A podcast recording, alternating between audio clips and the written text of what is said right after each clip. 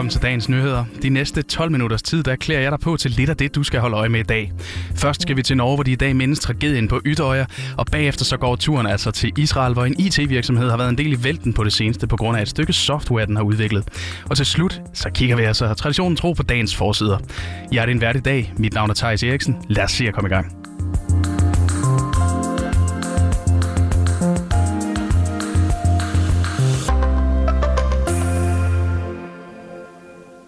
Allerførst, så skal det altså handle om den tragiske hændelse, der skete på den norske ø Ytøya for 10 år siden i dag. For den 22. juli 2011, der gik den højre ekstremistiske terrorist Anders Breivik i land på den lille norske ø under Arbejderpartiets ungdomsorganisations årlige sommerlejr. Der, der skød og dræbte han 69 personer, hvoraf mange af dem var børn og unge under 18.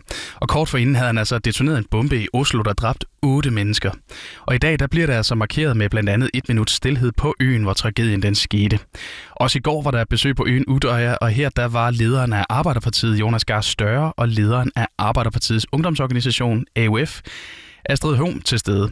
Og det lød altså sådan her, da Astrid Høm hun åbnede pressekonferencen efter besøget på øen.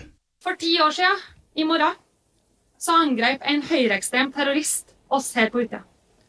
Kort tid etter bomba hadde smelt i regjeringskvartalet, der han drepte mennesker på jobb for demokratiet, for å senere reise over til Utøya og drepe AUF-ere. 77 mennesker ble brutalt fratatt livet den dagen. Det gjør vondt, og det kan være vanskelig å snakke om. Men vi er nødt til å tørre å stå i de ubehagelige samtalene. For stillheten, den er farligere enn hatet. Ja, hun fortalte altså, at nordmændene de er nødt til at tage den her ubehagelige samtale om højere ekstremisme. Ganske enkelt, fordi det altså er for farligt at tige om emnet.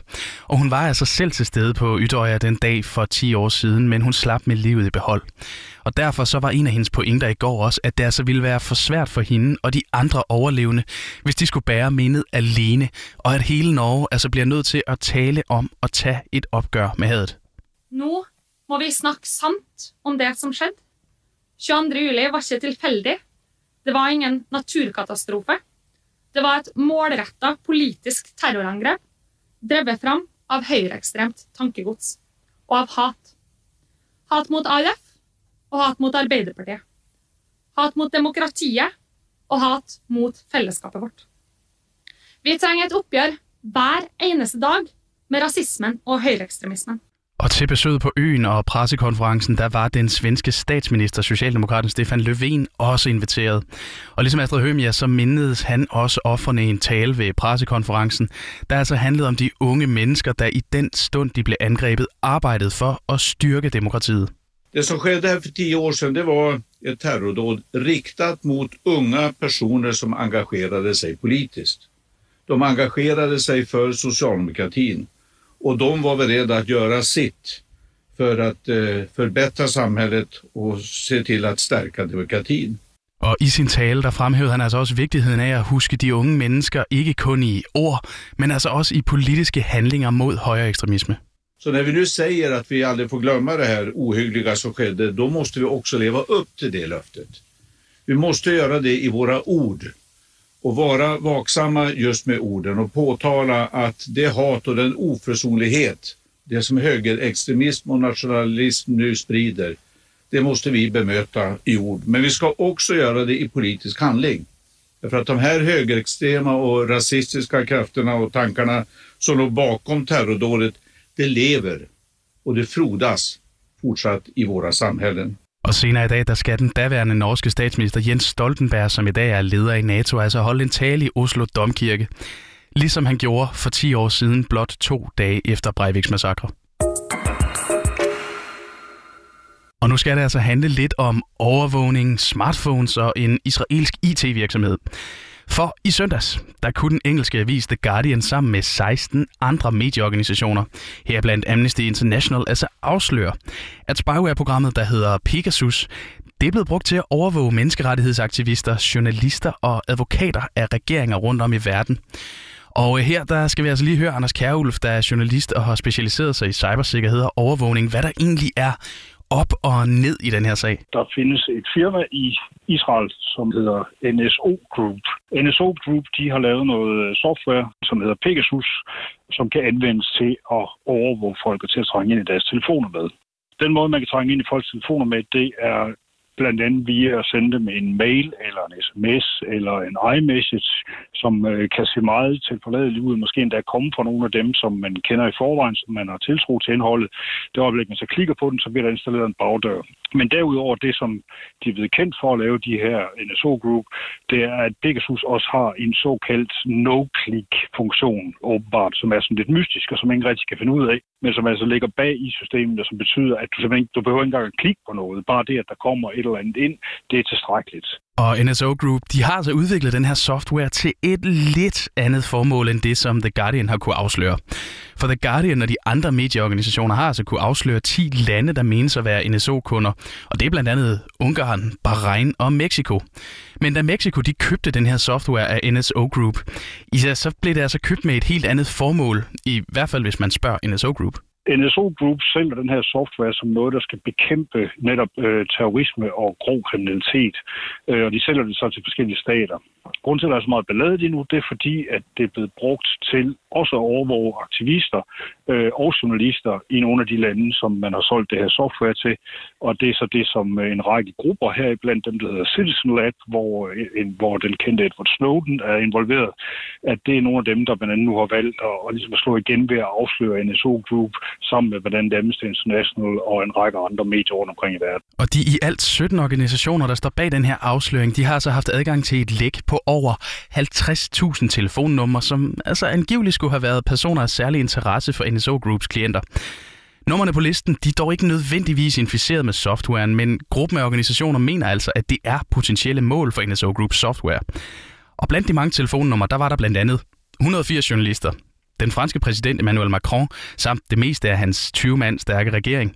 Og på listen der var der dog også personer, der passer på programmets egentlige formål, nemlig kriminelle. Ligeledes så var der også eksempler på, at softwaren altså er blevet brugt til at fange kriminelle, fortæller Anders Kjærulf. Blandt andet den berygte narkobaron, der går under navnet El Chapo, blev fanget ved hjælp af Pegasus. El Chapo han fik nemlig installeret softwaren på sin telefon, og så blev han altså fundet på den måde. Men øh, hvordan går sådan et stykke software egentlig fra at blive brugt til at fange kriminelle som El Chapo, og så bliver brugt til at overvåge folk, der kæmper for menneskerettigheder det er blevet solgt til nogle stater, som har en tradition for at overvåge de mennesker, der er modstandere af systemet. Og det har de gjort altid. Nu har de så bare fået et mere fint øh, værktøj til det. Vi, øh, blandt andet taler vi om lande som øh, de forenede arabiske emirater, som heller ikke har behandlet deres systemmodstandere særlig pænt igennem tiderne. Det er derfor, der er en del lande, der værer sig imod at sælge sådan noget software til dem overhovedet. Men det har man altså ikke gjort i det her tilfælde. De her NSO-grupper har valgt at sælge til, til Saudi-Arabien, og det er, det er noget af det, som der har været en frygtelig masse ballade om og der er faktisk et eksempel på, hvordan Saudi-Arabien lige så har brugt den her software på en måde, som ifølge Anders Kjærulf gør, at man altså bare ikke bør sælge den her slags software til lande som Saudi-Arabien. Vi skal tilbage til oktober 2018, hvor journalisten Jamal Khashoggi blev slået ihjel på det saudiarabiske konsulat i Istanbul hvor det viser sig, at hans kone og hans, øh, det der, nogle af hans andre, hans nærmeste medarbejdere har været inficeret med det her software fra NSO Group. Så, så det er øh, noget, man benytter sig af, hvis man kan, og det er meget fristende at benytte sig af. Det er sådan nogle værktøjer som det her, fordi det er sådan et, hvad kan man kalde det, sådan en, en svejserkniv ind i folks ting, og, man, og folk kan ikke se, at de er blevet, øh, at de er blevet inficeret med noget. Øh, så det er simpelthen enormt svært at nære sig på de her lande. Øh, og det, der er en kraftig kritik, det er, at man bør ikke sælge sådan noget software. Altså, det skal betragtes som et våben. Man bør ikke sælge sådan noget til, øh, til lande, man kan finde på at misbruge det. Men øh, blandt andet lige præcis den her beskyldning, den benægter direktøren for NSO Group. Onsdag aften, der kunne man i det israelske tech-medie CTEC læse et interview med Shalef Julio, der er direktør for NSO Group. Og øh, i interviewet, der kritiserer direktøren altså afsløringen, og han slår blandt andet ned på, at det ikke er blevet beskrevet, hvor listen med de her 50.000 telefonnumre, den egentlig kommer fra. Og han fortæller også, at han var bekendt med den her liste en måned før afsløringen, da han altså fik at vide, at der gik rygter om, at en liste over NSO Groups mål var blevet lækket fra deres server på Kypern. Men ifølge Charlotte Julio, så har de altså ikke nogen server på Kypern. Han fortæller desuden, at de har 45 klienter, som hver især har cirka 100 mål om året. Og ifølge ham, ja, så kommer det altså til at betyde, at i hele NSO Groups levetid, ja, så vil de altså aldrig nå op på de 50.000 numre, der altså angiveligt skulle stå på den her liste. Og øh, her til slut i dagens nyheder, der skal vi, traditionen tro, altså også lige kigge lidt på, hvad der bryder avisernes forsider her til morgen. Og først så retter vi altså blikket mod Jyllandsposten, fordi øh, de kan altså berette, at en prøve for indvandrere, der har søgt om familiesammenføring eller forlænget ophold i Danmark, den har været sværere end loven tillader. Og det drejer sig altså om en sprog- og vidensprøve, der siden to, øh, 2010 har været et krav at bestå, hvis religiøse forkyndere de har ville have deres ophold her i Danmark forlænget. Og den samme prøve, den var altså også fra 2010 til 2012 et krav for at blive familie- eller ægtefælle sammenført i Danmark. Men da Folketinget de altså ville hæve prøvens sproglige niveau, der opdagede man, at prøven allerede havde det niveau, som man ønskede, samt at den så var i strid med loven. Og Udlænding- og Integrationsministeriet de har altså oplyst til Jyllandsposten, at 27 religiøse forkyndere har fået afslag i perioden, fordi de dumpede prøven. Og de kan altså ikke oplyse, hvor mange ægtefællesamføringer, der kan være blevet påvirket, men i den periode blev der givet over 800 afslag. Og hos politikken, der har de en historie om en kinesisk topforsker fra Aalborg Universitet, der gennem mindst fem år har rejst flere gange ind i Kina for at arbejde på et universitet i Wuhan. Professoren han har gennem det kontroversielle talentprogram 1000 Talenter besøgt Kina flere gange om året i op til en måned i alt. Og netop 1000 Talenter-programmet er altså lige nu involveret i en baserende straffesag i USA, hvor FBI mener, at forskere i programmet de simpelthen er blevet betalt for at overdrage viden, som er blevet finansieret i vestlige lande, til Kina. Professoren selv fortæller til politikken, at hans rolle på universitetet har været meget lille, og at han altså højst skal blive kaldt æres- eller gæsteprofessor. Universitetet de har dog i artikler, der siden er blevet slettet, nævnt professoren som medstifter af et anerkendt laboratorium på universitetet. Til det der fortæller professoren, at det er en misforståelse, og at han altså kun har fundet på navnet til laboratoriet. Og øh, det betyder så også, at vi er nået til vejs inde på dagens nyheder. Den her udgave er tilrettelagt af Jonas Emil Jakobsen, og din vært var mig, Tejs Eriksen. Og vi siger altså tak, fordi du lyttede med.